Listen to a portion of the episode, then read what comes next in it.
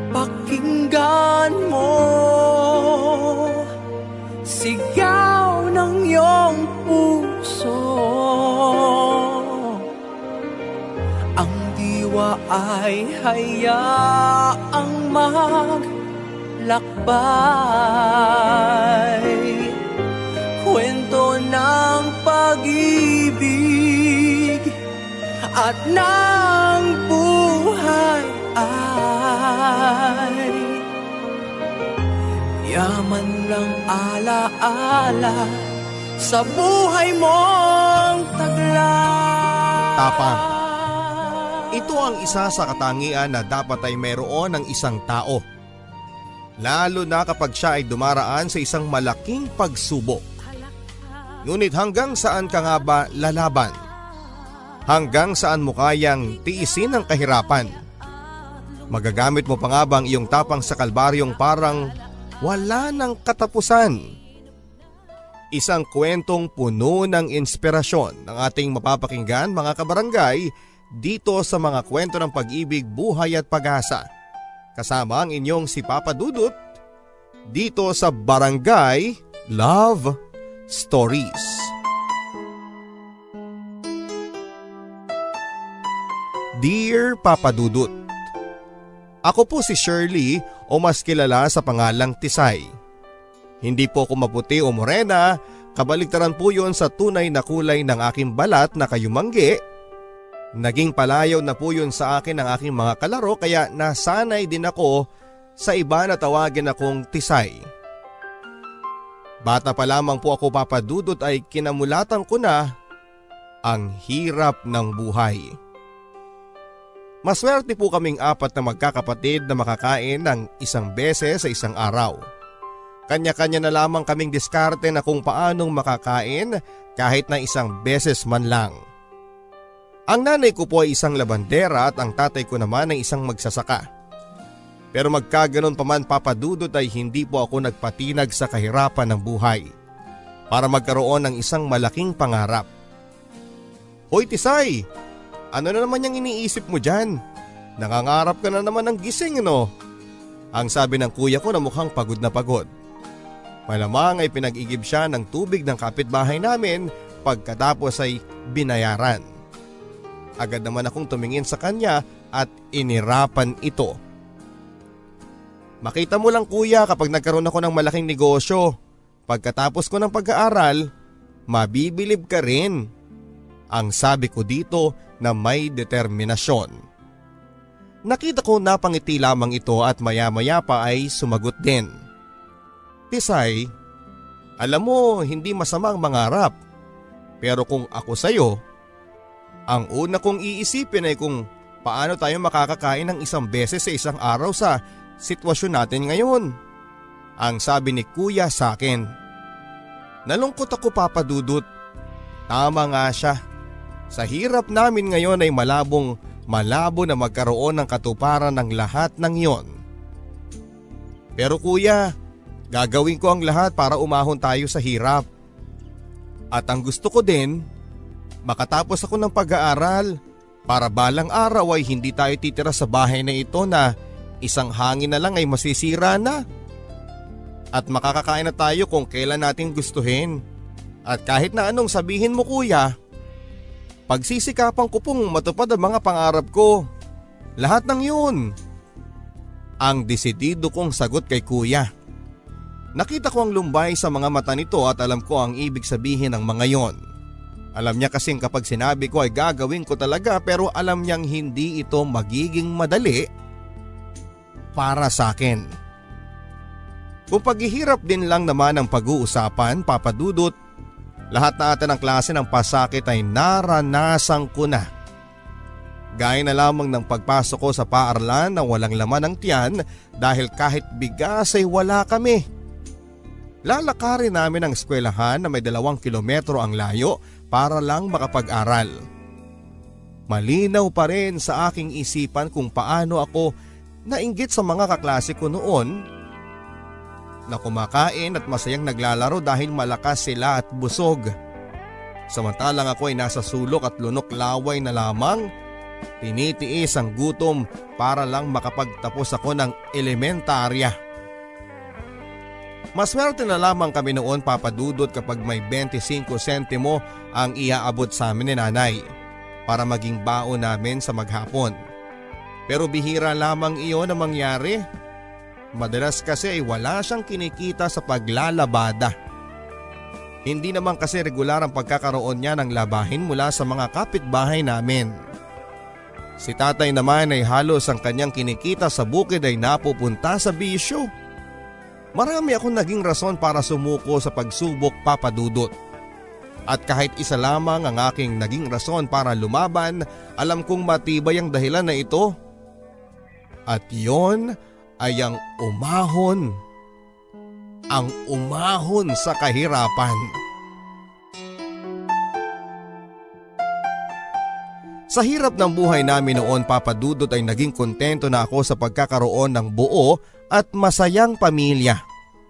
Sabi ko sa sarili ko noon at kahit na wala kaming pera ay basta magkakasama kami ay okay na sa akin.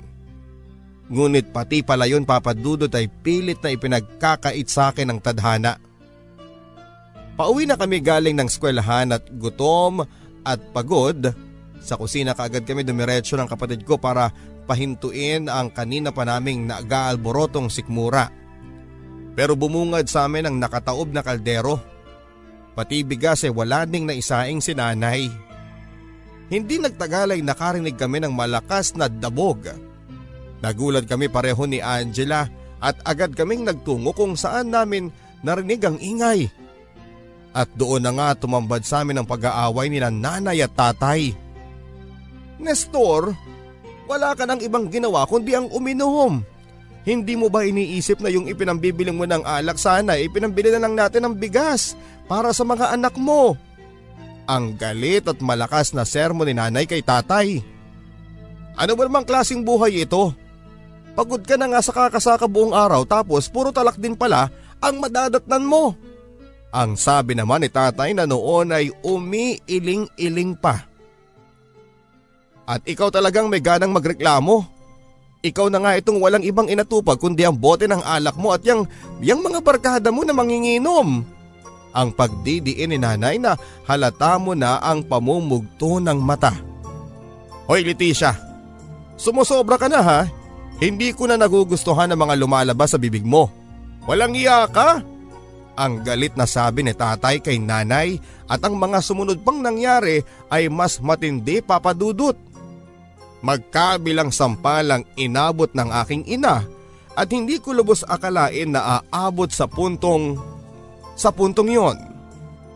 Hindi ko na napigilan ang aking sarili na tumakbo papunta sa umiiyak kong ina. Tay, tama na. Huwag mo nang saktan si nanay. Ang sabi ko kay tatay habang iyak ng iyak. Yumakap ako kay nanay nang sa ganoon ay maibsan man lang ang sakit ng sampal sa kanya ni tatay. Anak, ayos lang ako. Huwag ka na mag-alala. Doon ka na at pumunta na kayo ni Angela sa likod ng bahay.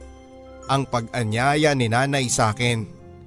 Pero hindi ako bumitaw sa pagkakayakap ko sa kanya. Hoy Shirley, umalis ka dyan. Pakialamera kang bata ka ha.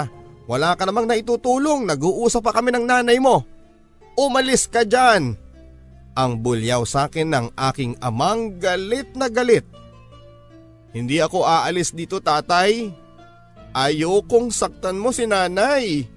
Ang pagmamatigas ko dito. Nakita ko na nanlilisik na mga mata nito. Aba at ang lakas ng loob mong bata ka ha. Sumasagot ka pa. Ano bang ibinagmamalaki mo? Ang sabi nito habang tinatanggal ang sinturon niya na tila handang pagmalupitan ako. Napansin ito ni nanay. Nestor, wag na. Anak mo yan. Huwag mo siyang idamay pa. Nakikiusap ako sa iyo, Nestor. Ang pagsusumamo ni nanay. Nang mahimasmasa na si tatay ay muli itong umalis ng bahay. Mas mabuti na yon para hindi na niya masaktan pa si nanay. Nang makalabas na ito, kay nanay ko naman ibinaling ang aking pansin.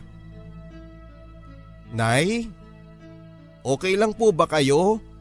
Ang mahinahong kong tanong dito. Nakita ko ang namumugto niyang mga mata at ang mapulang kamay ni tatay na bumakat sa mukha nito. Halos madurog ang puso ko papadudot. Gusto kong pagsalitaan si tatay. Pero alam kong kahit na anong mangyari ay magulang ko pa rin siya. Ayos lang ako anak. Huwag kang mag-alala sa akin. Oo nga pala anak. Pasensya na kayo ha. Wala akong nadilhensyang pera kina Aling Taleng. Kaya wala tayong makakain ngayon. Ang sabi ni nanay na halos mangiyak-ngiyak na. Niyakap ko si nanay ng napakahigpit papadudot. Akala ko ang yakap ang gagamot sa aming kumakalam na sikmura pero hindi pala. Maya-maya pa ay dumating din si kuya at walang dalang kahit na ano. Uminom lamang ito ng tubig at saka nagpahinga na rin. Nakita ko ang bunso kong kapatid na mahimbing na natutulog. Nakatulog na marahil ito sa gutom. Tumayo ako sandali at ibinukas ang bintana. Nakita ko ang liwanag ng buwan na siyang nagsilbing ilaw sa aming madilim na tahanan. Gaya ng buwan, naway magkaroon din kami sana ng pag-asa papadudot.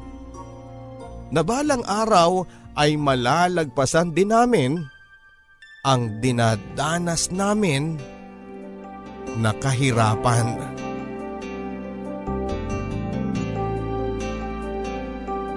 Kailangang maging masikap at mag-aral ng mabuti. Yan ang naging moto ko papadudot para ipagpatuloy ang aking pag-aaral. Hindi ko na mabilang kung ilang gutom ang tiniis ko para lamang makapasok ng sa ganon ay maging malinaw ang aking pangarap na nais kong iahon sa hirap ang aking pamilya. Sa tulong ng feeding program sa eskwelahan at kahit papaano ay nakakabawi naman ako sa pagkain. Sopas, aros kaldo ang madalas na ipakain sa amin. Samahan pa yan ng Nutriban na isang malaking tinapay na saktong pampabusog ng tiyan. Sa aking bunsong kapatid na si Romel na nasa apat na taong gulang ang kadalasang naiiwan kasama ni mama. Minsan dinadala niya ito sa tuwing siya ay maglalabada nang sa ganoon ay makakain din. Hirap na hirap talaga kami sa buhay papadudot. Isang kahig, isang tuka na pamumuhay ang mayroon kami. Pero sabi ko nga ay hindi ito dahilan para sukuan ang laban. Sa tuwing uuwi ako ay nariyan na ang kapatid ko para ako ay salubungin. Ate Papay, ang laging bukang bibig nito. Kaya naman hinahatian ko ito lagi ng tinapay na galing sa feeding program. Lagi ako nagtatabi para sa aking kapatid. Makailang ulit ko na ring nasaksihan ang pagtatalo nila nanay at tatay at ilang beses ko na ring nakita si tatay na sinasaktan ng aking ina. Malaki ang galit ko sa aking ama dahil maliban sa pagiging lasenggero nito ay madalas itong nananakit na ginagawa niya rin sa aming magkakapatid. Pero magkaganon pa man ay hindi ito iniwan ni mama. Siguro dahil na rin sa amin. Marahil nais niyang buo pa rin ang aming pamilya. Sa kabila ng lahat ng dagok na na dumarating sa aming buhay.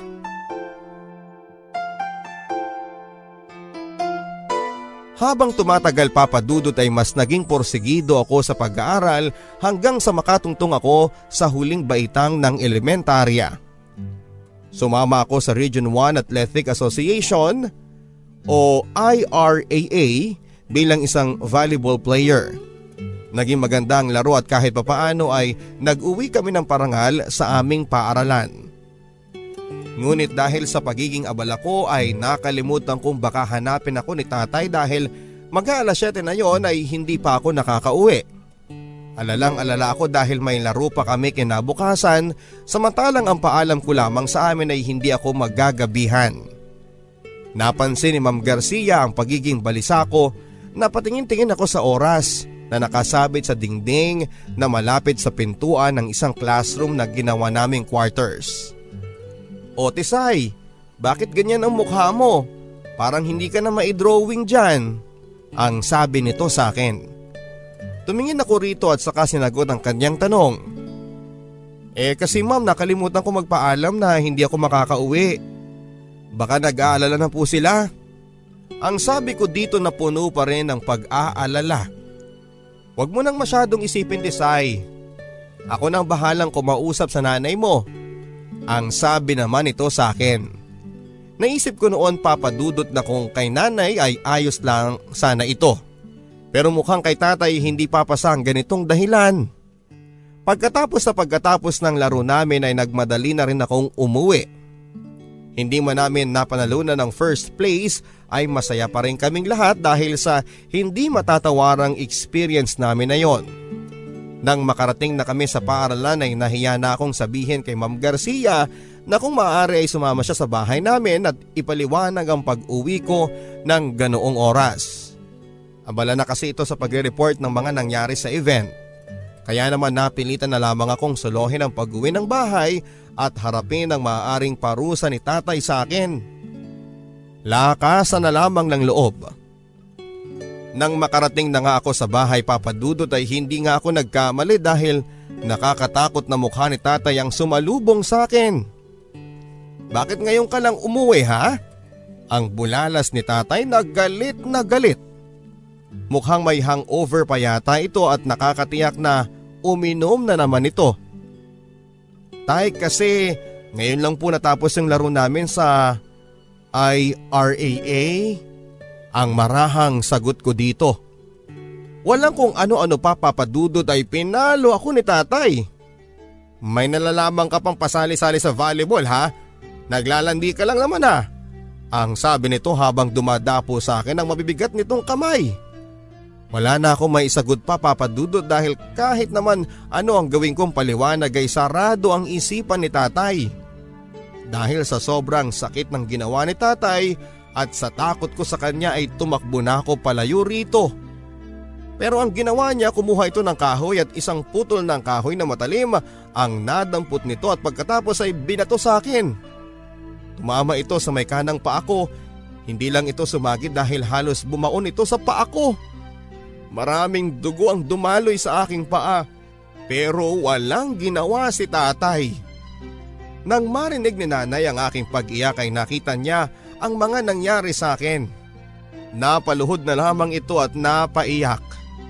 Pilit nitong tinanggal ang pagkakabaon ng kahoy sa paa ko. Anak, anong nangyari? Ang tanong ni nanay habang iyak ito ng iyak.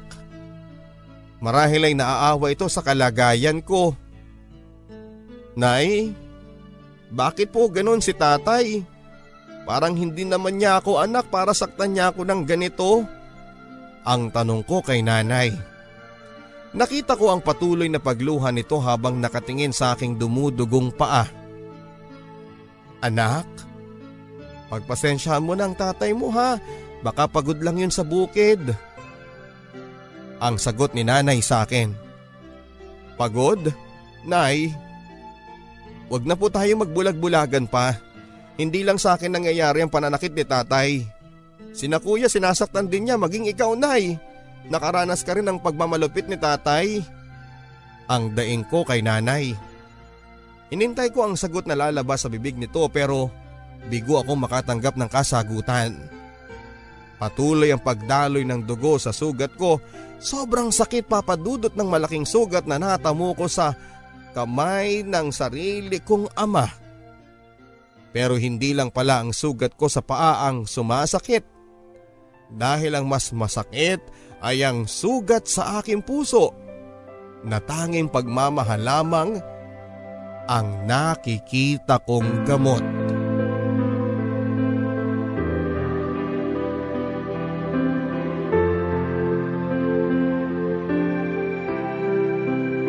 Isang araw na lamang noon papadudot at matatapos na ako sa elementarya. Tuwang-tuwa ako kahit na iniinda ko pa rin ang sugat ko sa aking paa. Alam ko kasing unti-unti na nagkakaroon ng katuparan ng mga pangarap ko.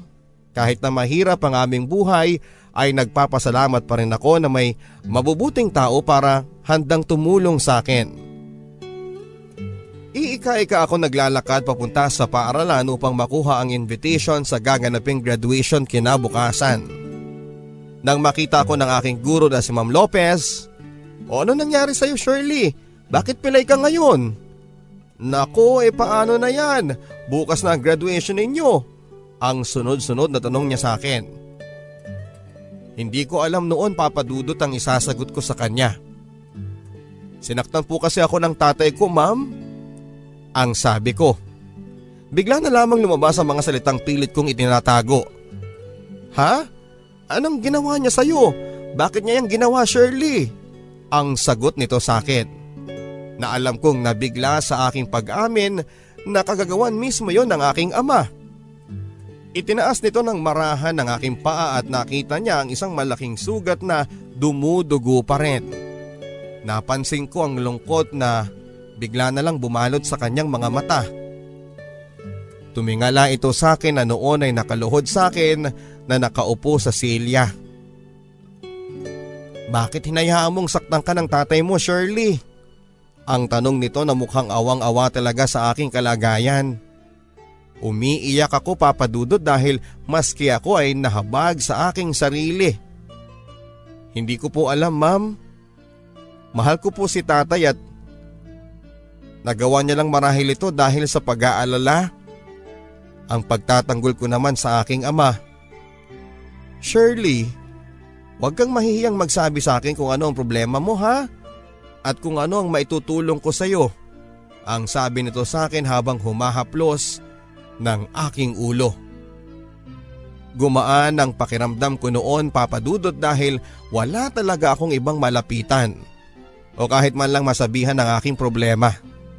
Tanghali noon ang makauwi na ako para papirmahin kay nanay ang letter to parent na ipinapaabot ng aking guro. Nahirapan ako sa paglalakad kaya naman inakay ako ng matalik kong kaibigan na si Jovi. Sa pagdating ko ng bahay ay nakita ko si tatay. Kahit galit ako sa kanya ay nagmano pa rin ako kahit kasi anong mangyari papadudod ay siya pa rin ang tatay ko. Wala man lang itong pakialam sa akin para para akong hangin na dumaan pagkatapos magmano sa kanya. Nay, saan po kayo? Ang tawag ko sa aking ina, nadatnang ko itong naglalaban ng mga damit namin. Anak, bakit? Ang sabi nito sa akin. Ipinapaabot po ng aking guro, kailangan daw pong pirmahan ninyo. Pagkatapos ay ibabalik ko din po ngayon mismo. Bukas na po kasi ang graduation. Ang sabi ko dito. Mukhang narinig ata ni tatay ang sabi ko kay nanay at pumasok ito at lumapit sa amin. Ano na naman yung naririnig kong graduation graduation ha? Tanong nito. Atay magtatapos na po kasi ako ng elementarya bukas. Kaya iniimbitahan po ang lahat ng mga magulang na magpunta. Ang daming kaartihan. Walang pupunta dito. Dito lang tayo sa bahay. Hindi ko na mapigilan ang sarili ko papadudot kaya sinagot ko ito. Tay, pati ba naman ito pipigilan mo ko? Konting suporta naman tay. Ang sumbat ko dito. Nakita ko ang panlilisik ng mga mata nito. Bastos kang bata ka, sumasagot ka na? Munti ka na naman akong masampal ni tatay kung hindi ito sinanggan ni nanay. Kaya sila nang nag-away. Yan, yan, kaya lumalaki ang anak mong walang kwenta kasi kinukonsinti mo. Ang sabi ni tatay. Umalis na ako papadudot at bumalik ng paaralan at kahit na papalayo na ako ng bahay namin ay rinig ko pa rin ang pagtatalo nilang dalawa. Sawang sawa na ako sa ganitong buhay papadudot. Pero walang magagawa ang pagsuko ko kaya pinili ko pa rin lumaban kahit gaano kahirap ang aking pagdaraanan. Tumakbo ako palayod dala ang damit at sapatos na pinahiram sa akin ng aking guro. Wala akong ibang iniisip noon papadudod kundi ang makadalo sa isang malaking selebrasyon ng aking buhay. Ang ipinagdadasal ko lamang ay sana makadalo ako sa graduation namin. At sana makapunta rin si nanay. Gagawin ko ang lahat papadudot. Nang sa ganoon ay walang makahadlang sa aking pangarap.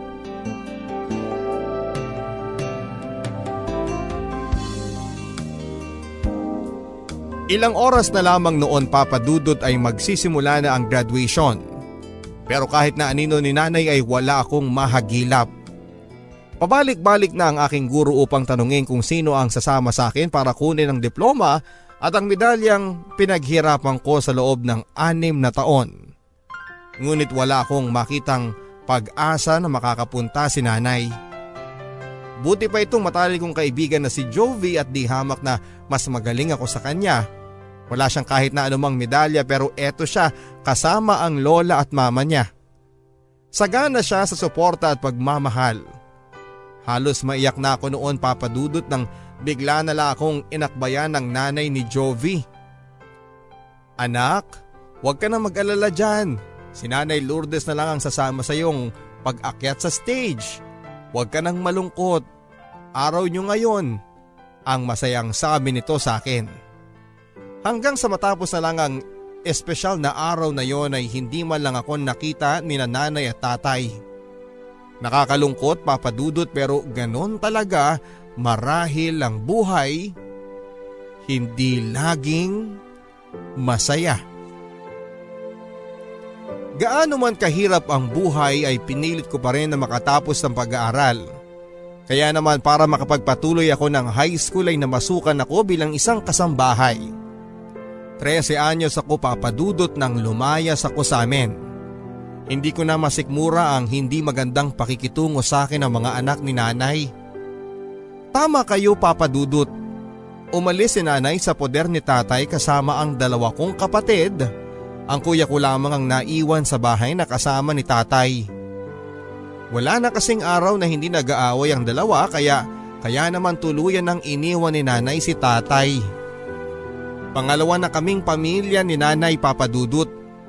Maliban sa amin ay may nauna na siyang pamilya, hindi kami tanggap ng pamilya ni Nanay kaya naman nagsimula na akong bumukod at manilbihan sa bahay ng isang mayamang negosyante sa syudad ng Dagupan. Alas dos pa lamang ay gising na ako, nag-uumpisa nang magbanat ng buto, naglalampaso na ng sahig at pagbandang alas 4 na ay nagluluto na. Alas 9 na ako natatapos ng paglilinis sa napakalaki nilang bahay. Hindi nagustuhan ni nanay ang desisyon kong ito. Pero sinabi ko sa kanya na ang lahat ng ito ay ginagawa ko para sa katuparan ng aking pangarap. Yon ang kauna-unahang pagkakataon kung saan ako nahiwalay kay nanay. Ni minsan kasi papadudod ay hindi pa ako lumayo sa kanya at sa aking mga kapatid pero kailangang magsakripisyo para sa kanila. Walang oras na hindi ko naisip si nanay pero ganun pa man ay pinilit kong kayanin ang lahat ng iyon. Pumayag naman ang mga amo ko na ako ay makapag-aral kaya naman laking pasasalamat ko sa kanila. Tatlong taon din akong tumagal sa pagiging kasambahay. Third year high school ako noon papadudot nang magpasya akong tumigil muna sa pag-aaral at bumalik sa bahay namin dahil sa pagkakasakit ni tatay. Sa 25 pesos na kinikita ko sa isang linggo ay hinahati ko doon ang baon sa eskwelahan at nagtatabi din ako para maibigay kay nanay. Tiyaga lang talaga papadudot para makapag-aral. 18 na ako noon nang muling magpasyang mag-aral. At sa awa ng Diyos ay nakapagtapos din ako ng high school.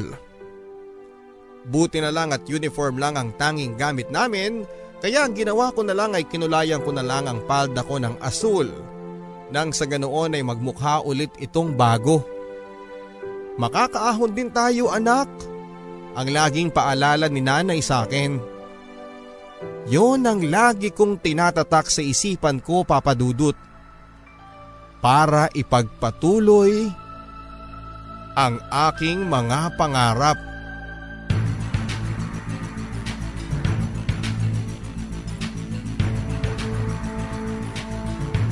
Kahit na anong limot ay bumabalik pa rin ang mga ginawa ni tatay sa amin na pananakit maging kay nanay.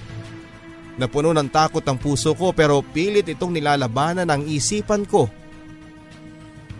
Anak, kailangan na nating bumalik sa bahay natin ang pakikiusap ni nanay sa akin. Tinitigan ko lang si nanay at naawa ko sa kanyang kalagayan. Bumagsak ang katawan ni nanay ang hindi ko lang lubos maisip papadudot ay kung bakit gusto pa rin bumalik ni nanay sa impyernong buhay kasama si tatay. Nay, gagawa ako ng paraan. Hahanap ako ng ibang titirahan. Huwag lang tayong bumalik sa bahay. Ang sagot ko naman dito. Muling tumingin sa akin si nanay at hinawakan niya ang aking mga kamay. Anak, kahit anuman ang mangyari, dapat hindi natin iwan ang tatay mo. Ang sabi ni nanay sa akin. Hindi ko lubos sa kalain papadudot na sa kanya ko mismo maririnig ang mga salitang yon. Pagkatapos ng lahat ng ginawa ni tatay. Sige nay, kung yan ang gusto ninyo, wala naman po ako magagawa eh. Kayo rin po ang magdidesisyon para sa amin. Ang pagpayag ko sa kagustuhan ni nanay. Anak sana ay maintindihan mo na kailangan tayo ng tatay mo ngayon. Wala siyang ibang inaasahan na mag-aalaga sa kanya kundi tayo lamang. Ang muling sabi ni nanay sa akin. Sa totoo niyan papadudot ay hindi ko na alam kung ano nga ba ang dapat kong isagot kay nanay. Opo nay, alam ko naman yun eh. Hindi nyo lang talaga ako masisisi ngayon kung natatakot akong bumalik sa bahay. Hindi biro ang pinagdaanan ko sa poder ni tatay. Maging kayo ay naranasan ninyo na masaktan ng paulit-ulit. Kaya nay, sana maintindihan ninyo naman po ako. Ang hinaing ko naman sa kanya. Nakita ko ang unti-unting pagbagsak ng luha ni nanay. Doon ko naunawaan kung gaano niya kamahal si tatay. Sa kabila ng lahat ng sampal, tadyak at samahan pa ng masasakit na salitang binitawan sa kanya ni tatay ay handa pa rin siyang bumalik sa piling nito. Huwag na kayong umiyak, Nay. Hindi ko naman po kayo pinipigilan kung yan po talaga ang gusto ninyo. Ayos lang po sa akin. Basta Nay, andito lang po ako lagi at tandaan ninyo na hinding hindi ko po kayo iiwanan. Ang sabi ko kay nanay sabay yakap sa kanya. Ganun pala talaga ang pag-ibig papadudot. Napakahirap intindihin at lalong hindi nagpapatalo sa idinidikta ng isipan dahil mas pinagahari ang nararamdaman ng puso. Lumipas ang halos apat na araw at nakabalik na muli kami sa aming tinitirhan. Nadat na namin si tatay na nakahiga sa may papag at hinang-hina. Wala pa siguro itong matinong kain. Ang kuya ko naman kasi ay naging abala na sa babae. Nahabag ako sa itsura ni tatay at ibang iba na siya doon sa kinakatakutan ko noon. Na bawat pagkakamali ko, malit man o malaki ay may katumbas na itong pamalo. Napahagulhol na lamang si nanay nang makita niya kalagayan ni tatay. Ako man ay naiyak na rin. Yung galit na nararamdaman ko noon ay napalitan ng awa para kay tatay. Totoo nga ang sabi ni nanay na Pagbali-balik ta rin mo man ang mundo ay iisa pa rin ang tatay mo. Pinili kong patawarin si tatay at muling magumpisa ng isang panibagong yugto ng aming buhay kasama ang aming ama.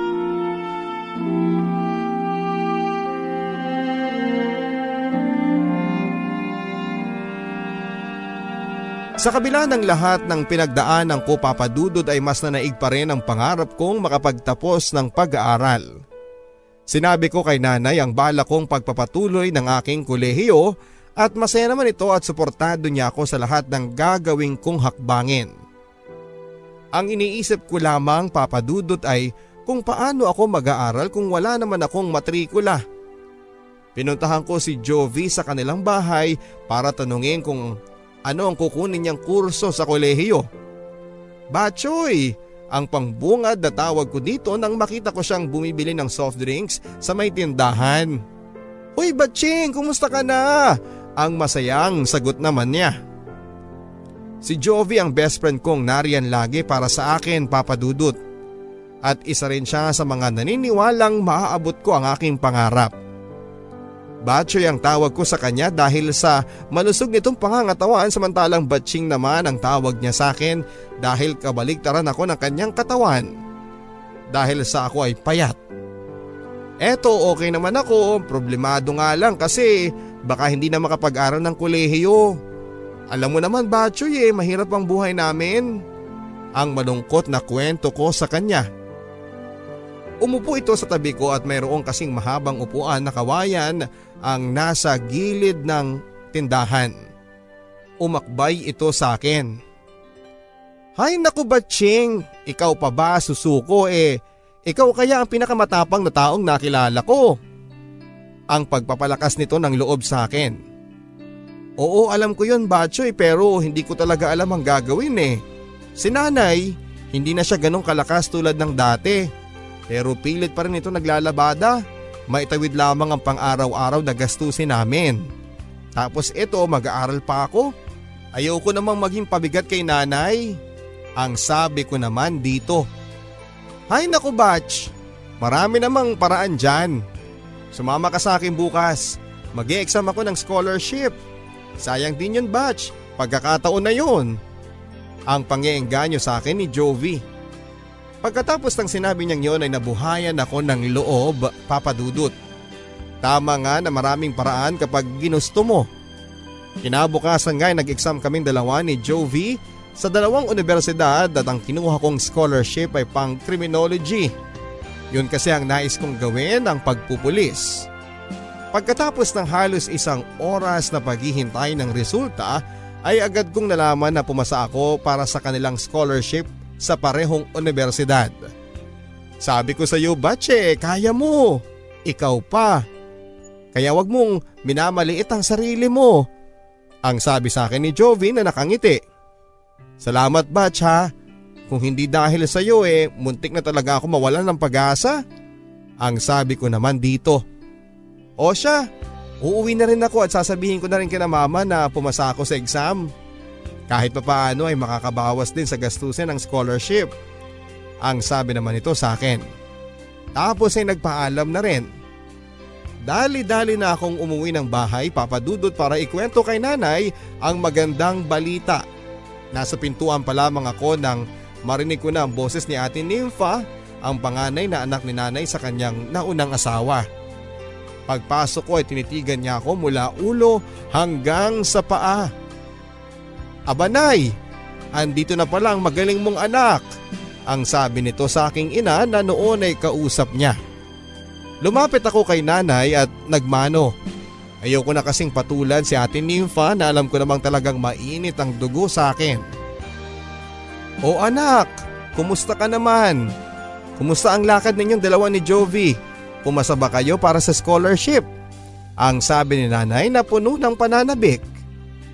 Hindi pa man ako noon nakakasagot papadudot ay bigla na lang tumawa si ate Nympha sa hindi malamang dahilan. Talaga mag-aaral ka ng kolehiyo, sinong niloloko mo Shirley? Ang sabi nito sa akin. Nympha tama na yan, hayaan mo na kapatid mo, na may pangarap siyang gustong maabot kaya hayaan mo na siya. Ang pagtatanggol naman ni nanay sa akin. Pero hindi pa rin nagpaawat si ate Nympha sa pagmamaliit sa akin. Ano ba naman yan Shirley? Isang kahig isang tuka na nga lang kayo mag-aaral ka pa. Ang lakas din naman ng apog mo no. Babaan mo din ang pangarap mo. Ibagay mo yung pangarap mo sa estado ng iyong pamumuhay. Hindi yung pabugso-bugso ka. Sinanay na naman ang maaagrabyado niyan eh. Imbis na makapagpahinga, naglalabada pa rin. Anong klasing anak ka? Ang panunumbat nito sa akin? Gusto ko siyang patulan papadudot pero pinigilan ko lang ang aking sarili alang-alang kay nanay. Nakatingin lang ako dito habang si nanay ay sumasangga sa lahat ng mga masasakit na salita ni ate Nympha. Tama na yan Nympha. Kilala ko si Shirley at alam kong hindi niya gagawin ang isang bagay na alam niyang hindi niya kaya. Ang sabi ni nanay dito. Ewan ko sa inyo nay, aalis na nga lang ako dito. Nakakataas lang kasi ng dugo yung mga tanong na mataas ang pangarap hindi naman kaya. Ang sabi nito kay nanay. Mag-ingat ka anak ha at salamat sa pagdalaw. Ang pahabol ni nanay dito. At bago pa man siya umalis ng bahay ay tumingin muna ito sa akin. Sabay sabing, ambisyosa? Sabay irap ng mata sa akin. Masasakit na salita ang inabot ko kay ate Nympha at aaminin ko papadudot na maging ako ay bumaba ang tingin sa aking sarili. Pero mas Naging matapang ako na kayanin ang lahat ng tutuligsa sa aking mga sa aking mga pangarap.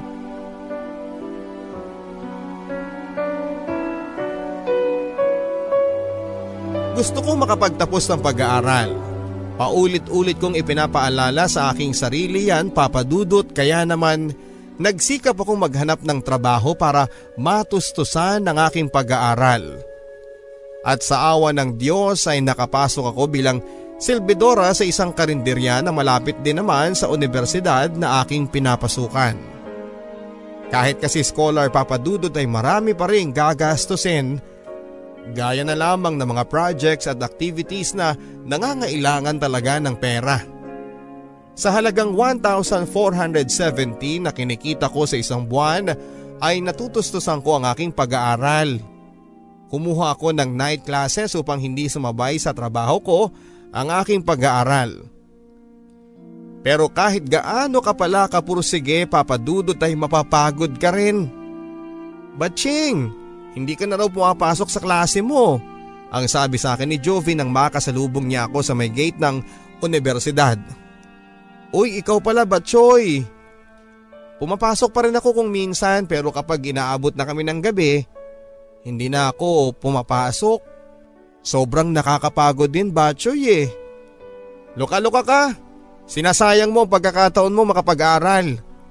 Tigilan mo nga yan Shirley, mag-aral ka nga. Ang sumbat naman ito sa akin. Oo mag-aaral ako, huwag ka lang mag-alala. Hindi lang talaga kinakain ng katawan ko minsan. Alam mo naman Batcha, kailangan pa rin kumayod. Dahil bukod sa pag-aaral ko ay tinutulungan ko rin ang nanay ko na tustusan ang mga pangangailangan ng kapatid ko. Ang sabi ko naman dito. O basta batch, dapat sabay tayong gagraduate ha? Ang sabi nito sa akin. Pinanindigan ko pa rin ang aking pag-aaral at pagtatrabaho pero sadyang nahirapan ako papadudot.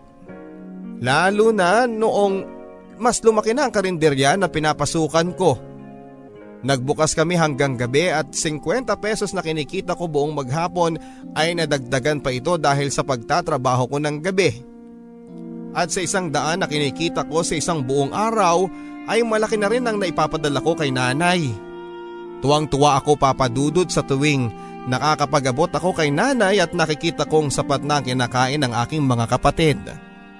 At dahil nga sa nauso din noon ng pautangan o 5-6 ay pumasok din ako doon at nanghihirama ng pera. Hinuhulugan naman ito ng amo ko na ikinakaltas din sa aking sweldo. Doon ko na unti-unti papadudot na naipon at nabayaran ng aking pag-aaral. Dahil sa medyo malaki na ang nakukuha kong pera ay nakapagbibigay na ako kay nanay na noon ay nagsisimula na ring magbenta ng mga kakanin.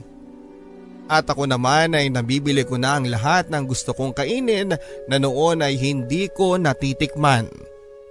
Minsan inaaliw ko na lang ang sarili ko sa tuwing day off ko sa pamamagitan ng paglalakwatsa. Pero andun pa rin ang takot papadudot na makasalubong ko si tatay. At muli akong pagbuhatan ng kamay. Noong magkasakit kasi si tatay papadudot ay inalagaan siya ni nanay at nang makarecover ito ay muli na naman bumalik sa dati. Nagsawa na si nanay sa patuloy nitong pananakit sa kanya kaya naman lumipat ito ng ibang tirahan kasama ang aking mga kapatid. Ang kuya ko lamang ang naiwan sa bahay kasama si tatay.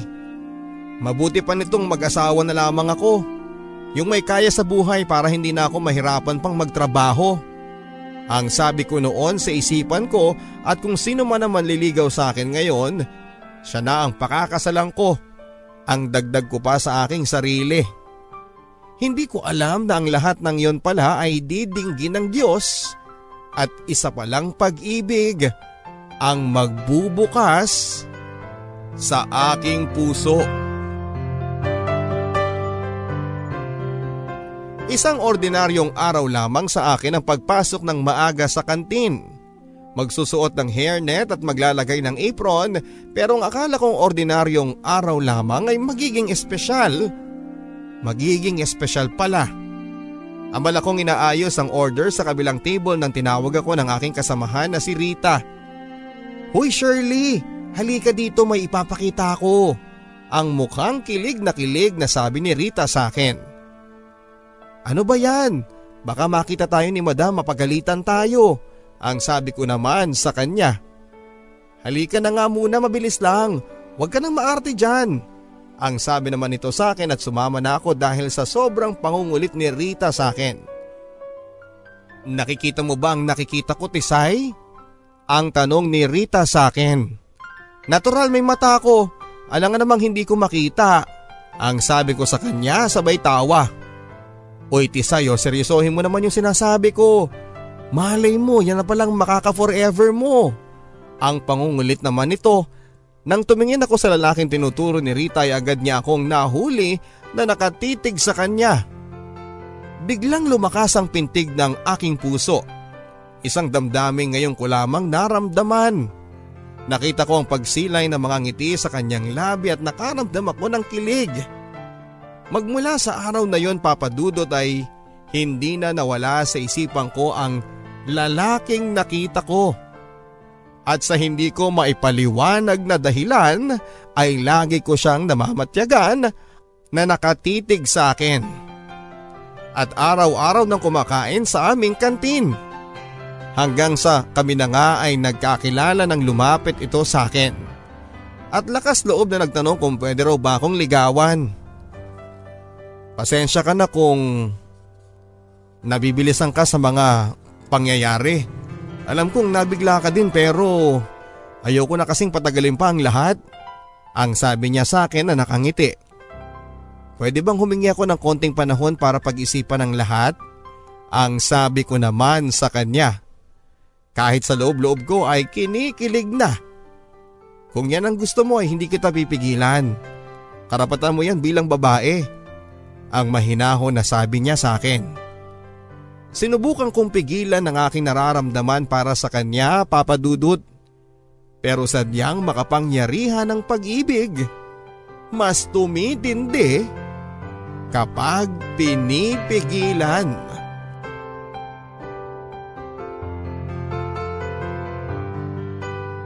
Naging porsigido si Gerald sa panliligaw sa akin.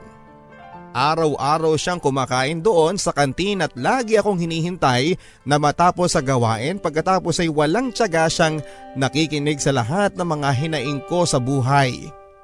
Naging masaya ang bawat araw na kasama ko si Gerald.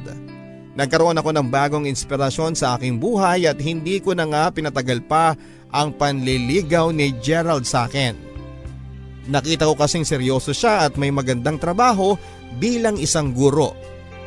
Halos dalawang buwan din ang lumipas hanggang sa isang araw ay niyaya niya akong sumama sa kanya. Shirley, Magsama na tayo. Ang pag-anyaya nito sa akin. Magsama? Ano bang sinasabi mo dyan Gerald? Ang gulat na gulat ko namang tanong dito. Shirley, gusto ko nang makasama ka. Sa bawat pagpikit at pagmulat ng aking mga mata. Ikaw ang nais kong makasama kaya sumama ka na sa akin? Ang malambing na sabi niya. Kakayanin mo ba akong buhayin? At saka hindi ko pa nakikilala ang magulang mo na nasa Sambales. Gusto mo na akong ibahay. Naihibang ka na ba Gerald? Ang pagdidiin ko dito. Shirley, hindi naman mahalaga kung hindi ka pa nila nakikilala dahil isa lang ang sigurado ako ngayon. Ikaw ang gusto ko makasama habang buhay. Kung iyong mamarapatin, ikaw ang gagawin kong reyna sa bubuing kong pamilya ang pangungumbinsi nito sa akin. Sa totoo niyan papadudod ay wala pa naman talaga akong balak na mag-asawa. Pero dahil sa takot kong balikan at maltratuhin ako ni tatay at mapapayag niya si nanay na bumalik kami sa poder niya, ay napapayag ako sa gustong mangyari ni Gerald. Mahal kita Gerald at pangahawakan ko ang lahat ng pangako mo sa akin Naniniwala akong sabay nating tutuparin ang ating mga pangarap sa buhay. Ang sagot ko naman dito na noon ay hawak niya ang aking kamay. Shirley, anong ibig mong sabihin? Puapayag ka na sa gusto ko? Noon ay tuwang-tuwang tanong nito sa akin. Eh ano pa nga ba? Mahal kita at wala na akong ibang gusto pang makasama kundi ikaw lang Gerald. Ang sabi ko naman dito ang buwan papadudot ang saksi sa aming binitawang sumpaan ni Gerald. Shirley, mahal din kita at hindi mo lang alam kung gaano mo ako pinasaya ngayon. Naibigay mo ang buong tiwala mo sa akin. Mahal na mahal kita Shirley. Ang sagot naman nito kasabay ng pag-ihip ng hangin sa may Tondaligan Beach ay mahigpit ang pagkakayakap ni Gerald sa akin. May isa pa akong gustong ipangako mo sa akin Gerald. Ang pahabol na sabi ko dito. Agad naman itong tumingin sa akin at nagtanong. Ano yun? Kahit na ano basta kaya ko ang sagot nito. Huwag na wag mo akong ipagpapalit. Ang nakangiting sabi ko sa kanya. Hinalikan niya ako sa may noo at niyakap. Hindi ko makakalimutan ang gabing yon papadudot Nakita ng buwan at mga bituin ang pagmamahala naming dalawa ni Gerald. At alam kong si Gerald din ang isa pang makapagpapatatag sa akin at mag-aalaga at magmamahal sa akin ng buong buo.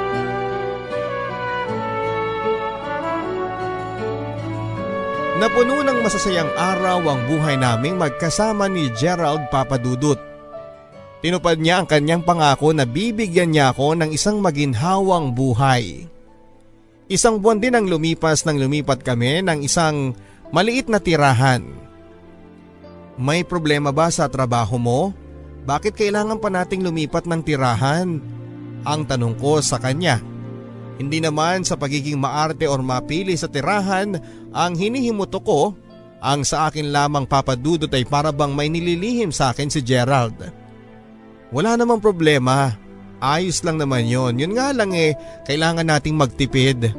Mahirap na ang buhay ngayon. Ang pagtatakip nito. At kahit na anuman ang gawin niyang paliwanag papadudot ay alam kong may mali at mayroong siyang itinatago sa akin. Pinuntahan ko si Gerald sa universidad na kanyang pinagtuturuan. Malakas kasi ang kutob ko na may mali sa ikinikilos niya. Nagtanong ako sa opisina kung saan ang klase ni Gerald ngayon pero laking gulat ko sa isinagot sa akin. Ah ma'am, wala pong guro na Gerald na nagtatrabaho dito. Meron po kaso hindi po siya isang profesor. Isa po siyang messenger. Nakatanga ako papadudot. Nagulat ako sa mga sinabi ng babaeng kausap ko. Sigurado po ba kayo dyan? Ma'am, Pakitingin nga po ulit baka nagkakamali lang kayo ang pangungulit ko sa babaeng yon. Hindi po ko pwede magkamali ma'am. Sa katunayan nga po ay nakasama siya noong nagbawas kami ng mga empleyado. Hindi na rin po siya nagtatrabaho dito. Pahabol bang sabi ng babae sa akin. Ah eh ma'am, alam niyo po ba kung saan siya nagtatrabaho sa ngayon? Ang pangungulit na tanong ko sa kanya. Ah ma'am, wala na po kasi kaming kontak sa mga dating empleyado namin. Pasensya na po talaga kayo ma'am. Ang sabi nito sa akin at saka na muli akong umalis.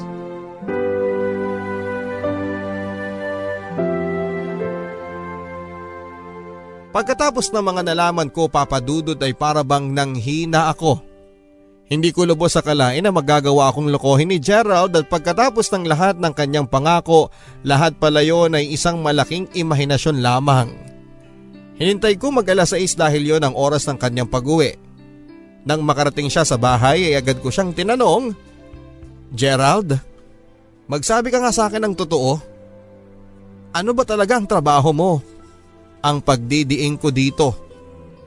Ano bang sinasabi mo dyan Shirley? Hindi kita maintindihan. Ang panggigiit naman ito. Gerald, pinagkatiwalaan kita. Akala ko kasi nagsasabi ka ng totoo pero bakit mo ko niloko? Ang sabi ko sa kanya papadudot. Shirley, pwede ba pagod ako wag ngayon? Ang sabi nito sa akin na kitang kita ang pagkainis. Ang tinatanong ko lang sa iyo ay kung ano bang trabaho mo. Mahirap bang sagutin yan? Ang pagdidiin ko sa kanya. Guro. Isa akong guro. O ano masaya ka na? Ang sabi nito sa akin. Sinungaling ka? Hindi ka isang guro, isa kang messenger. Niloko mo lang ako. Ang sabi ko naman sa kanya. Ano bang problema mo Shirley kung messenger ako? Ang mahalaga nabubuhay kita. Hindi kita pinababayaan. Bakit gusto mo? Mayaman? Pilit mong binubuhay ang sarili mo sa isang imahinasyon. Mahal kita Shirley at yun ang mahalaga. Ang muli nitong sagot sa akin at hindi ko alam kung maniniwala pa ba ako papadudod sa lahat ng mga sasabihin niya sa akin. Wala akong problema kung ano man ang trabaho mo, ang akin lang, hindi mo sinabi sa akin ang katotohanan. Akala ko ba mahal mo ko? Hindi ba't kapag mahal mo ang isang tao, wala kang kahit na anuman na ililihim sa kanya? Ang muli kong sabi sa kanya. Pwede ba Shirley? Alam ko naman na pera lang kailangan mo kaya ka nagkakaganyan eh. Ang sabi niya sa akin at nasaktan ako papadudot. Hindi ko alam na ganun pala ang tingin niya sa akin. Sa pagmamahala namin. Kung pera lang ang kailangan ko, hindi ako sasama sa iyo Gerald. Kaya kong buhayin ang sarili ko. Masyado na akong maraming pinagdaanan sa buhay. Ang sumbat ko naman sa kanya papadudot. Hinintay ko ang isasagot niya pero ni isang salita ay wala akong narinig dito. Pumasok na siya sa kwarto at ang gabing yon ang simula ng kalbaryo ng buhay ko. Nakasama si Gerald. Unti-unti na nga nagbago ang pakikitungo ni Gerald sa akin. Walang kaalam-alam si nanay na nagsasama na kami sa iisang bubong. Tinangka kong iwanan si Gerald papadudod pero huli na pala ang lahat dahil ako ay nagdadalang tao. Gerald, buntis ako. Ang maikling sabi ko sa kanya nang minsang umuwi siya ng maaga. Nakita ko ang pagsilip ng kanyang mga ngiti sa aking ibinalita. Shirley, wala kang dapat na ipangamba. Pananagutan ko ang bata. Bukas na bukas din ay pupunta tayo sa bahay ninyo. Ang sabi nito sa akin na puno ng pananabik. Kung yan ang naisip mong paraan, sige papayag ako. Ang pagsang-ayon ko naman dito. Kinabukasan nga papadudot. Tulad ng aking inaasahan ay nagpunta kami sa maliit na bahay na pinagtulungan naming itayo ni nanay. Malayo pa lang ay tanaw ko na si nanay na abalang naglalagay ng kanyang mga panindang kakanin sa harap ng bahay namin. Nang makita niya akong parating ay tinawag niya ako na para bang ang tagal na niyang hindi nakita. Sabik na sabik itong yumakap sa akin. Anak, namiss ka ni nanay. Kumusta ka na anak? At sino ba yung kasama mo? Ang tanong nito sa akin. Nang mapansin niya si Gerald ay agad namang nagmano si Gerald kay nanay. Pumasok kami sa loob ng bahay at doon namin pinag-usapan ang lahat. Nay, buntis ako at si Gerald ang ama. Ang diretsyong sabi ko kay nanay. Hindi ka agad ito nakapagsalita pa at mukhang gulat na gulat si nanay sa mga nangyari. Handa po akong panagutan ng anak ninyo.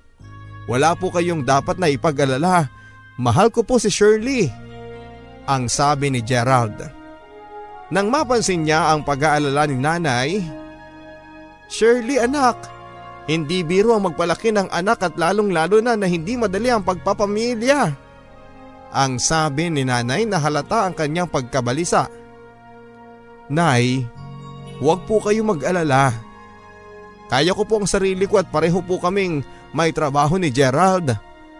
At pipilitin namin na sa abot ng aming makakaya, bibigyan namin siya ng magandang kinabukasan ng aming anak. Ang sabi ko naman kay nanay. Hinawakan ni Gerald ang aking mga kamay. Pakakasalan ko po ang anak ninyo. Ang sabi ni Gerald kay nanay at tumingin si nanay sa akin na mukhang pumapayag sa pinaplano ni Gerald. Anak, tama si Gerald. Kailangan ninyong ikasal para mas maging maayos ang pagsasama ninyong dalawa. At kailangan ng anak niyo yan. Ang pagsang-ayon naman ni nanay dito. Kahit na wala pa sa aking listahan ng maikasal ay kailangan kong gawin para sa aking magiging anak. Makaraan nga ang ilang linggo ay naikasal na nga kami ni Gerald. At hindi nga nagtagal ay lumabas na rin sa mundo ang aking anak na si Joshua. Walang pagsidla na kaligayahan ang aking naramdaman nang makarga ko na ang aking baby papadudot. Ganon pala ang pakiramdam. Mahirap ang magdala ng bata sa loob ng siyam na buwan pero wala na palang sasaya kapag nakita mo na ang iyong anak. Noong maipanganak si Joshua Papadudot ay mas naging porsigido akong magsikap. Nais kong bigyan ng maginhawang buhay ang aking anak at ayokong maranasan niya ang lahat ng pinagdaanan ko. Alam ko papadudot na hindi magiging madali ang pinasok kong ito. Pero gagawin ko ang lahat para sa aking anak.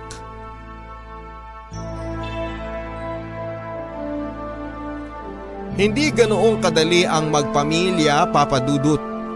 Marami kang pagdaraanan para magkaroon ng perpektong pamilya. At ang lahat ng ito ay mababaliwala lamang kapag ang isa ay tuluyan ang bumitaw sa kanyang mga pangako na hinding hindi ka bibitawan. Hindi na ako nakapagtrabaho papadudot dahil mas pinili ko na lamang na manatili sa bahay para alagaan ang anak ko. Dahil yun din kasi ang gusto ni Gerald na manatili na lamang ako sa bahay at pagsilbihan siya. Shirley, ah yung sinasabi ko sa'yo, huwag kang masyadong lalabas dyan ha maraming chismosa, baka magaya ka sa kanila. Ang laging bilin sa akin ni Gerald. Wala naman ako magagawa doon papadudot dahil hindi ako nagtatrabaho. Isa, dalawa at tatlong buwan na naging maayos naman ang pagsasama namin magmula noong dumating si Joshua sa buhay namin. Hanggang sa napansin kong minsan na lang ang pagpapadala nito ng pera. Noong una ay hindi ko pinapansin ito dahil ang iniisip ko noon papadudot ay nag-iipon nito nang sa ganoon ay malaki ang maibibigay niya sa akin pag uwi niya. Pero hindi ganoon ang nangyari dahil minsan ay uuwi na lamang ito na ang tanging dala lamang ay ang marumi niyang damit at lagi nitong dahilan sa akin ay delay daw ang kanyang sahod. Kaya naman nang minsang makauwi ito papadudot ay muli ko siyang tinanong. Gerald, kailangan ko ng pera. Puno na yung listahan ng utang ko doon kina Aling Taling. Kawawa naman itong anak mo. Ang sabi ko sa kanya.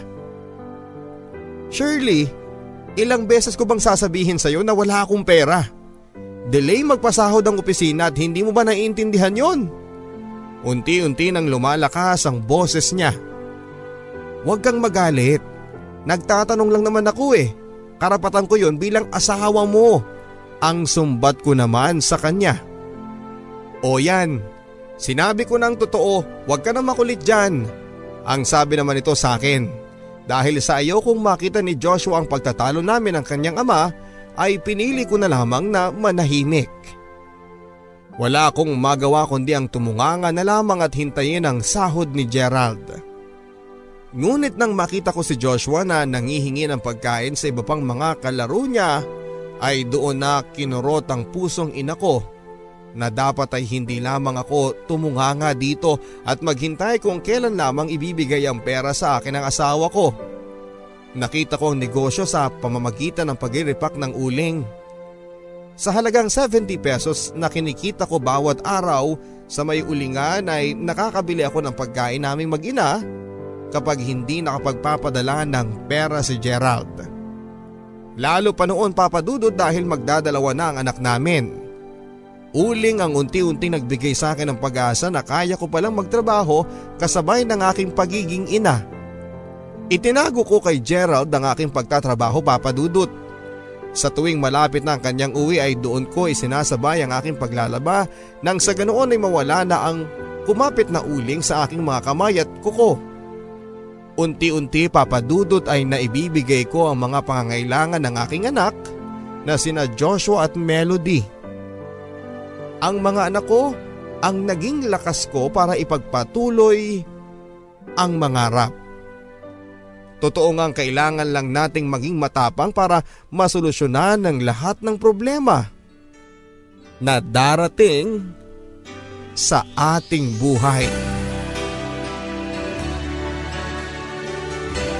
Noong akala ko papadudot na maayos na ang buhay namin, lalo noong isinilang ko ang pangalawa naming anak na si Melody ay muli na namang sinubukan ng tapang ko.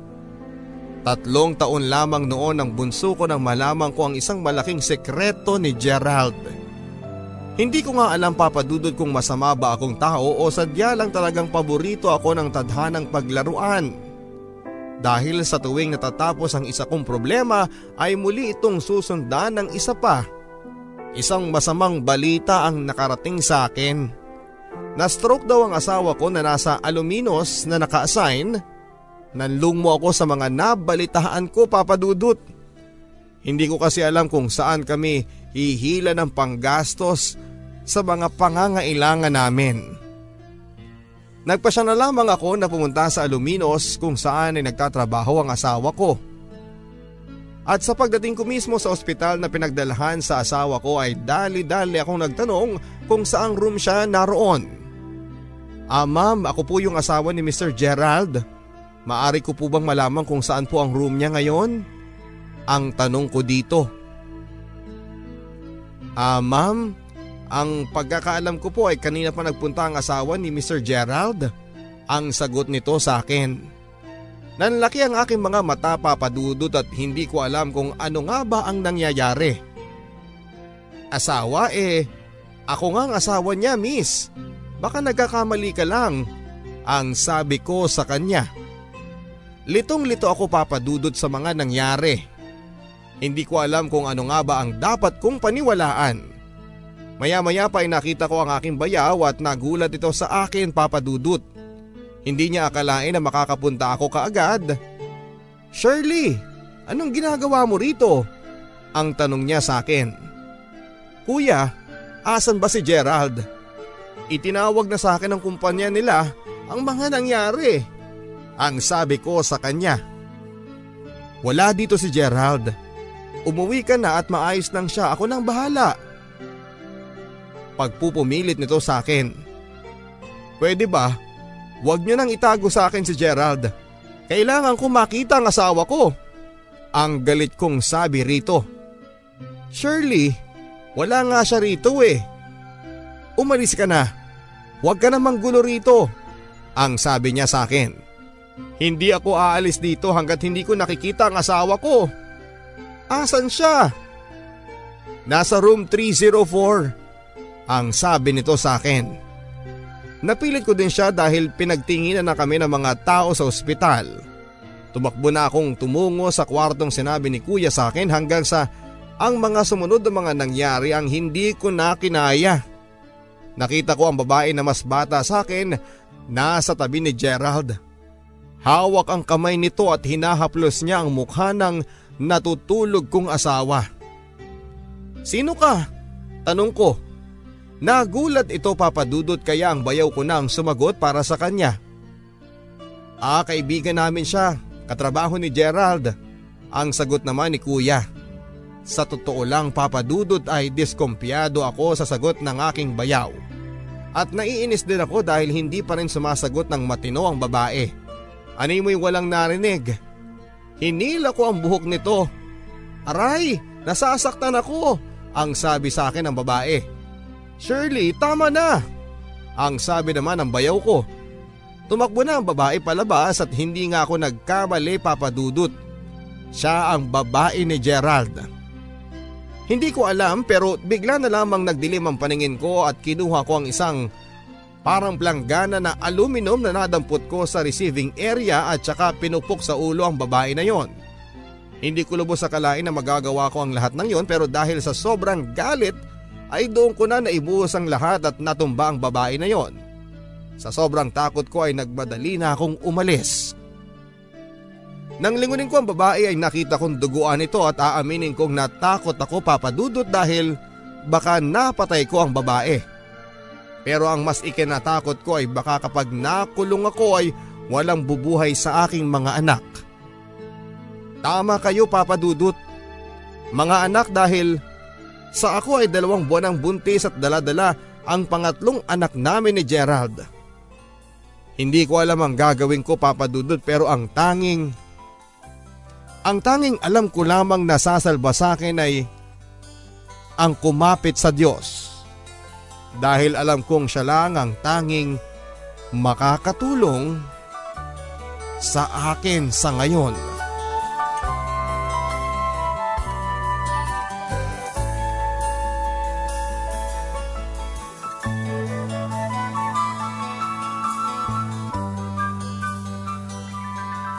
Sumakay ako ng bus na tanging 70 pesos lang ang laman ng aking pitaka.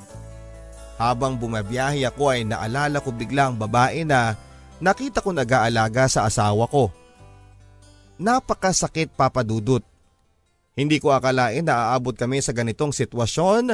Ang lahat ng pangakong binitawan niya sa akin noon ay parang isang bulang naglaho sa ngayon. Pare-pareho lang talaga mga lalaki. Mga manloloko manggagamit at kapag nakuha nila ang lahat sa iyo ay babaliwalaing ka nila. Hinaplos ko ang tiyan ko at mas lalo kong nalungkot papadudot dahil may buhay na nabuo sa pagtataksil sa akin ng asawa ko. Pero ngayon pa man ay ipinapangako ko sa sarili ko na kakayanin ko ang lahat nang wala si Gerald.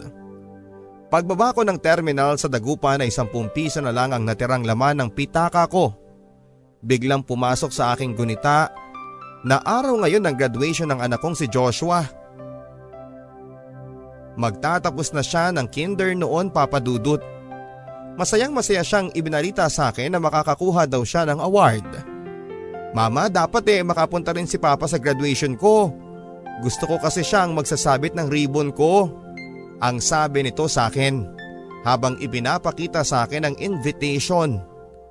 Aba, oo naman anak.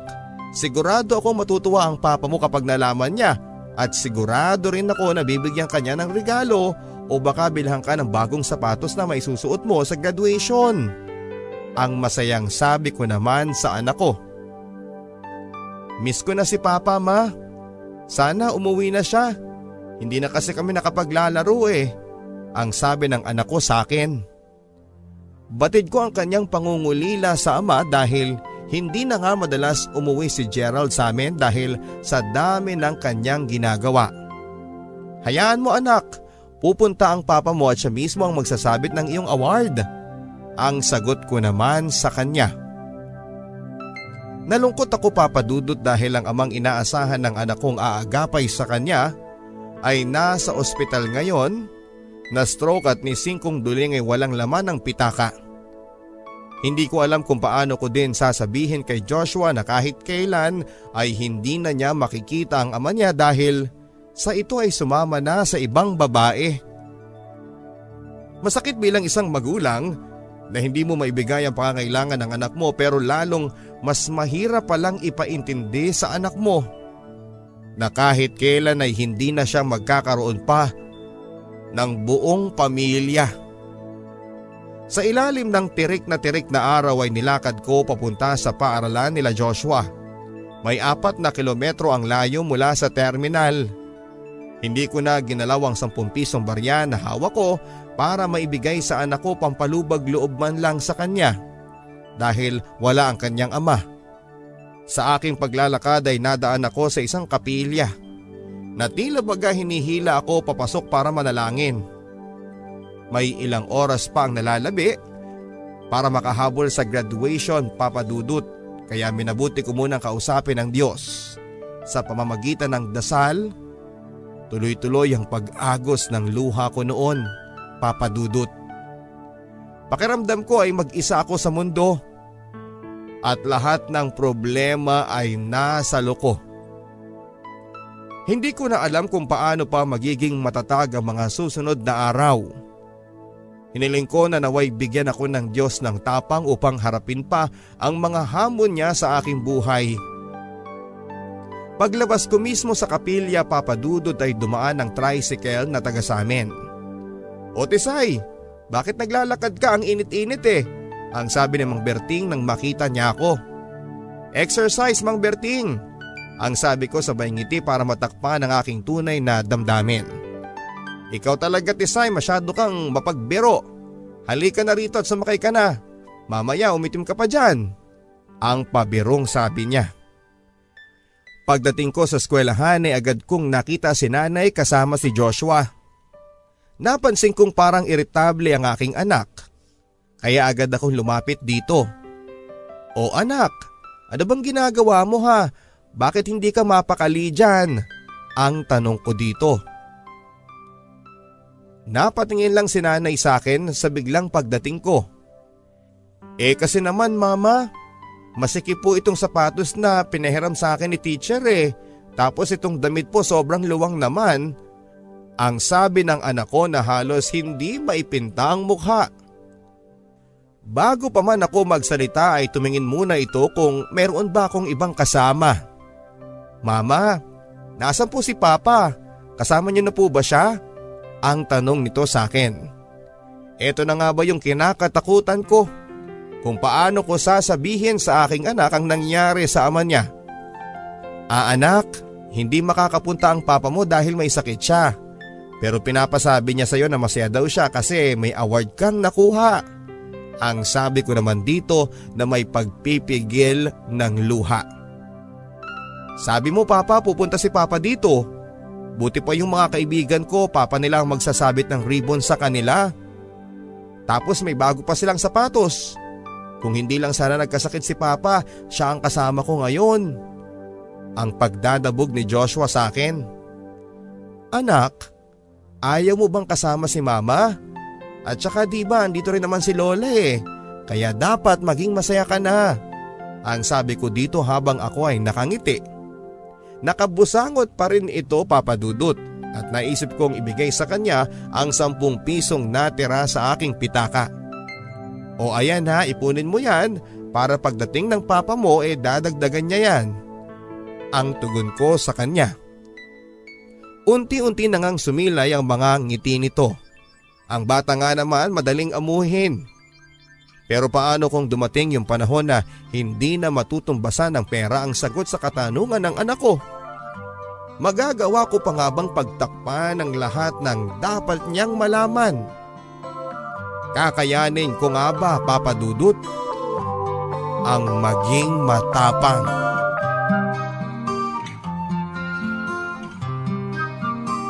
Gulong-gulo ang isipan ko kung ano nga ba ang dapat kong gawin. Ang muling puntahan ng asawa ko para sa aking mga anak o hayaan na lamang siya at kalimutan na lamang. Bilang isang ina papadudot ay napakahirap mamili kung ano nga ba ang dapat o hindi. Pero mas nanaig pa rin ang puso ng isang ina sa akin. Pinili kong balikan ang asawa ko sa Aluminos ang perang itinabi ko sa pagre ng uling ay ang ginastos ko para makapunta sa kanya Dala ko ang pag-asang maaari pa naming subukang muli pero laking gulat ko nang muli kong makita ang babae ni Gerald. May bendang nakalagay sa ulo nito. Ito marahil ang sugat na tinamo niya nang pinukpok ko siya. Hindi na ako nakapagtimpi at muli siyang sinumbatan. Aba, ang kapal din naman ang mukha mong babae ka. Hindi ka pa nadala. Ang mariing kong sabi dito. Wala akong kasalanan. Hindi ko naman alam na may asawa na siya.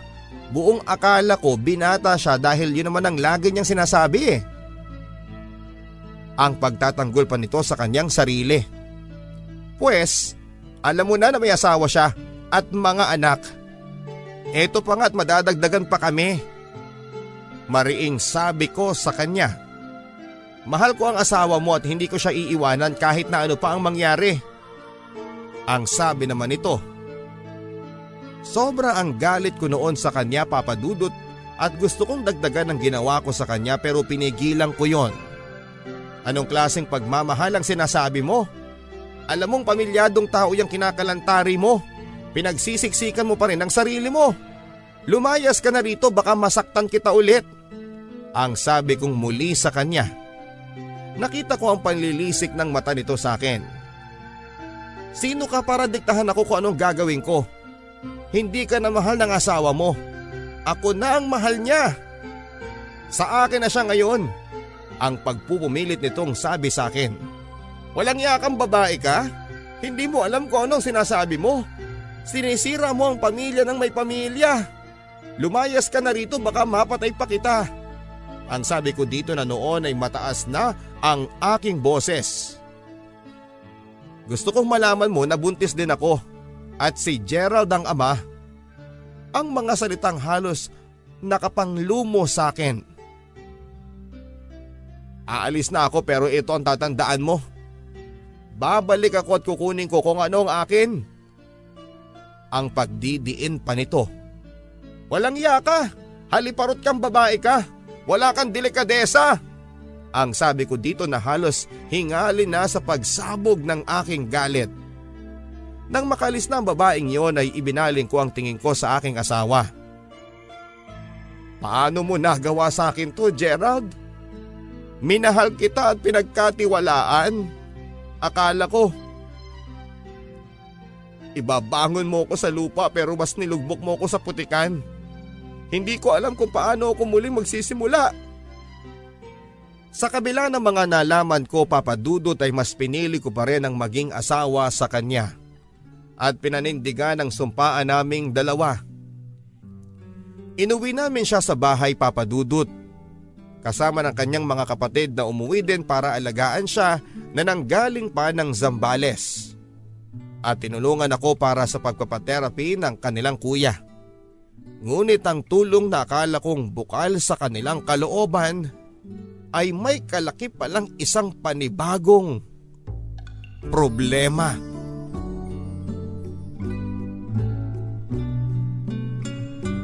Nalaman pala ng mga ito na may matatanggap na financial assistance o SSS Sickness Benefit for Dependents ang kanilang kapatid kaya pala sila umuwi. Yon ay para makinabang dito. Sobra ang galit ko papadudot dahil pati ba naman ang tanging tulong na maiaambag ni Gerald ay ipagkakaipa ng kanyang pamilya. Umuwi din ang nanay nito na Pinakiusapan ako na iuwi daw muna nila si Gerald sa kanilang bayan sa Sambales. Shirley, kami munang mag-aalaga kay Gerald. Alam kong hindi mo ito kakayanin dahil tatlo na ang anak ninyo. Baka makasama pa ito sa kalusugan mo, sa pagdadalang tao mo. Ang sabi ng nanay nito sa akin. Akala ko nga papadudot ay sadyang gusto lang nilang makatulong pero mali pala dahil iba ang kanilang habol. Kung yan po ang naiisip ninyong makakabuti, papayag po ako. Ang pagsang-ayon ko dito.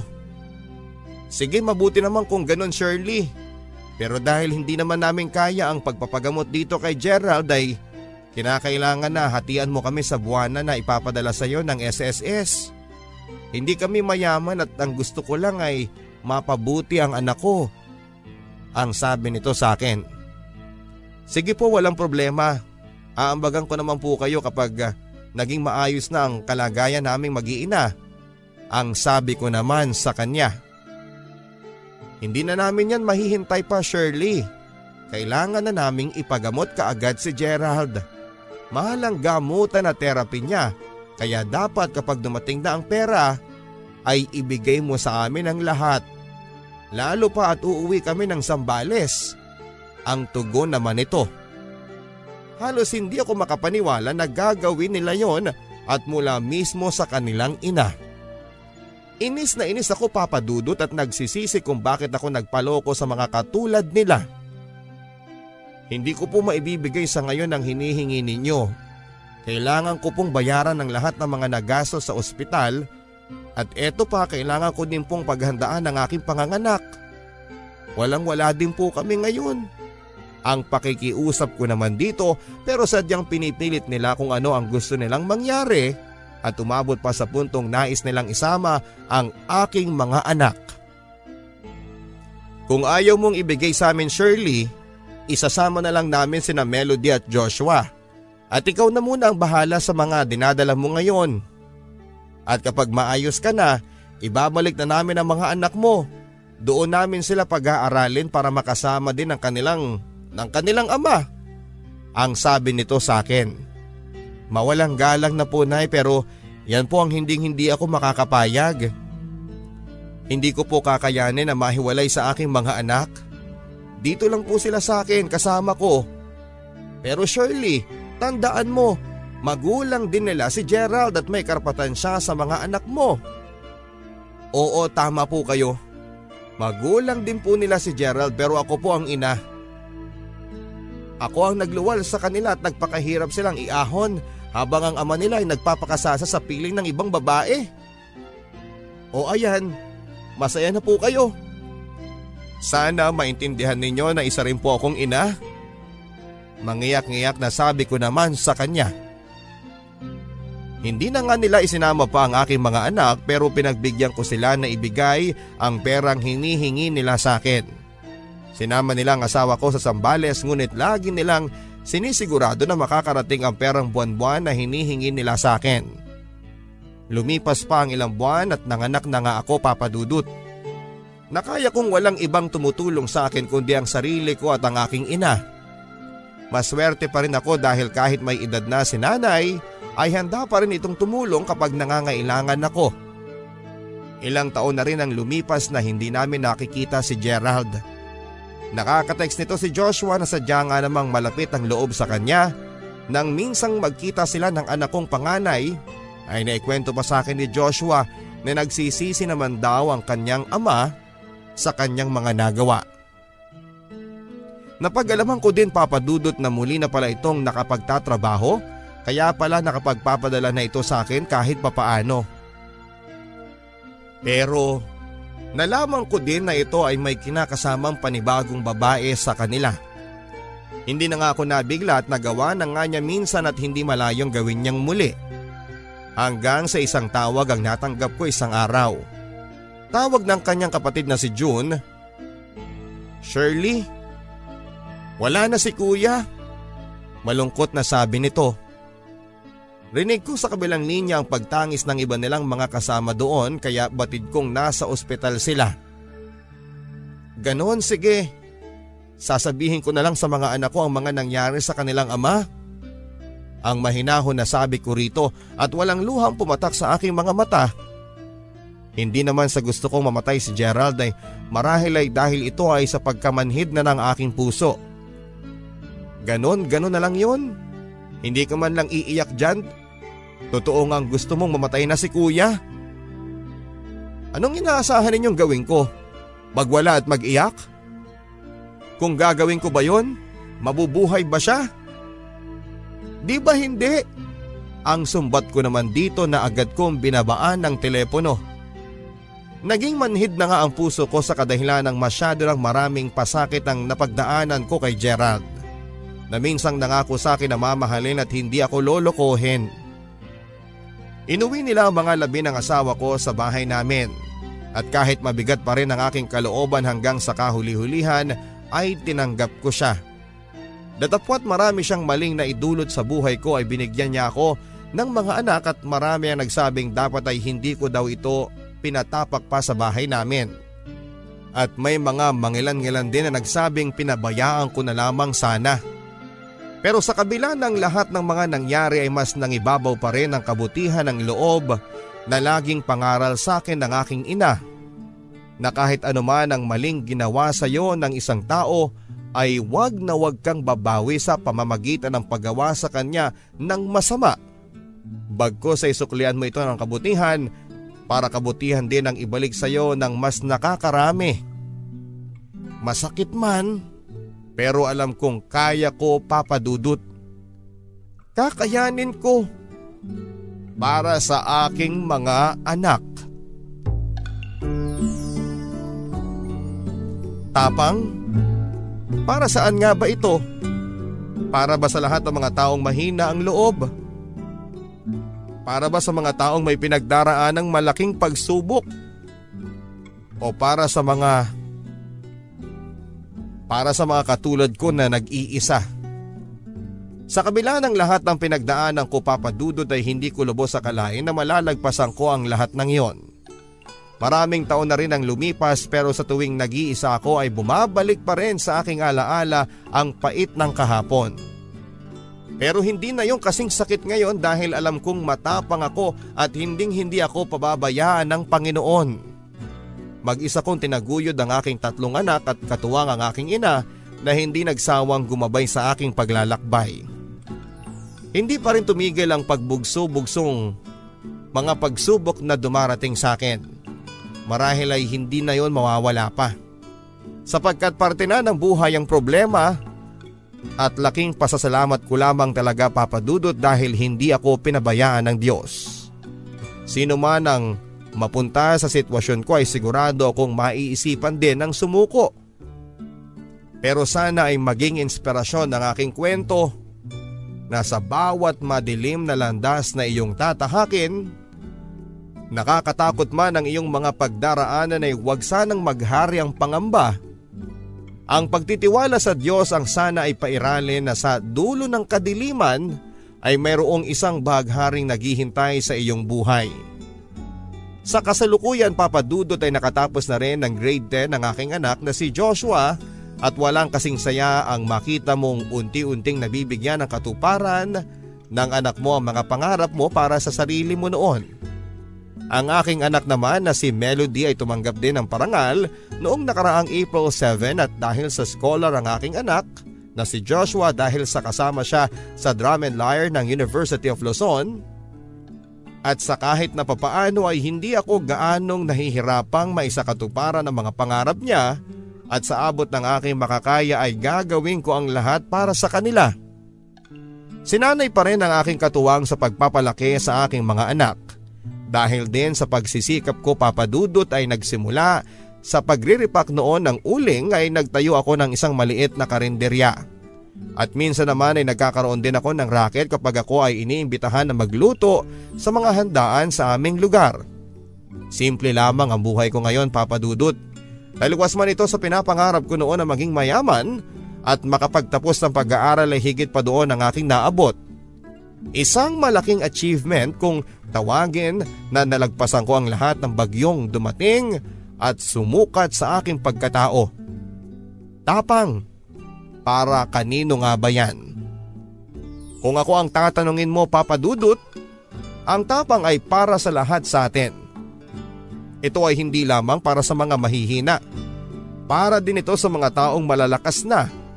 Ngunit aanhin mo nga ba ang tapang kung wala ka namang pananalig sa Diyos.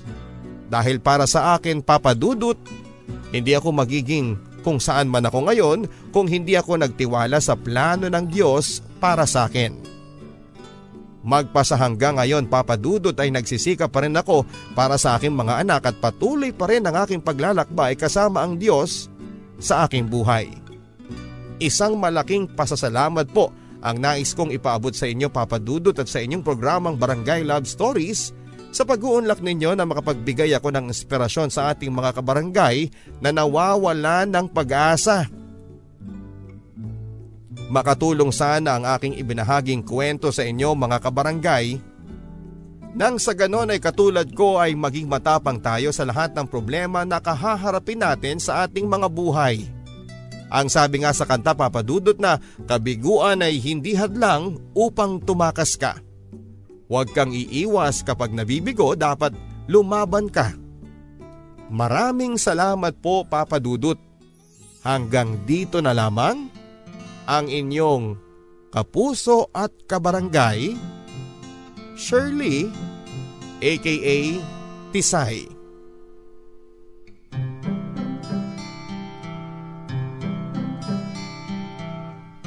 Hindi biro ang dumaan sa mga pagsubok mga kabarangay. Madalas ay masasaktan tayo at maiisipang sumuko na lamang. Pero dapat ay alalahanin natin ang rason kung bakit kailangan pa nating ipagpatuloy ang laban at kung bakit kailangan natin ang maging matapang. At higit sa lahat ang iyong dahilan sa mundo kung bakit ikaw ay binigyan pa ng isang pagkakataon para masilayan ang magandang handog sa iyo ng buhay. Sa bawat pagkakadapa ay matutunan sana natin ang bumangon. At sa bawat lungkot ay mahanap sana natin ang rason para muling lumigaya. Ang kwentong ibinahagi ng ating kabarangay na si Shirley ay isang patunay na walang nagpapatalo sa problema. Ang tanging kailangan mo lamang kabarangay at kapuso ay maging matapang at magtiwala na may magandang plano ang Diyos para sa ating lahat. Ang sabi nga sa John chapter 3 verse 16, For God so loved the earth, He gave His only begotten Son, that whoever believes in Him will not perish and will have eternal life. Hanggang sa muli mga kabarangay, ako po si Papa Dudut, nag invite sa inyo na mag-download ng mga libreng episode sa inyong podcast. Hanapin lamang po ang www.gmanetwork.com slash BLS Podcast Guide para malaman po ang tamang paraan ng pagda-download ng libre. Ang Barangay Love Stories po ay napapakinggan sa lahat ng mga RGMA stations sa buong Pilipinas. At sa GMA Pinoy TV sa abroad at Barangay LS 97.1 Metro Manila. Ang liham na inyong napakinggan ay muling isinulat para sa radyo ni Marie Eden Soriano. Ang alaala theme song naman ay muling inawit ni Joe Peril at ni JV Ramos sa patnubay ni Jimmy Hurado. Ako ang inyong si Papa Dudut sa mga kwento ng pag-ibig, buhay at pag-asa. Dito sa Barangay Love Stories. Pakinggan mo Sigaw ng iyong puso. Ang diwa ay hayaang maglakbay. Kwento ng pag-ibig at ng buhay ay Yaman ng alaala sa buhay mong taglay. Mga kwento ng pag-ibig, kwento ng pag-asa at mga kwento ng buhay dito sa Barangay Love Stories. Love Stories. Love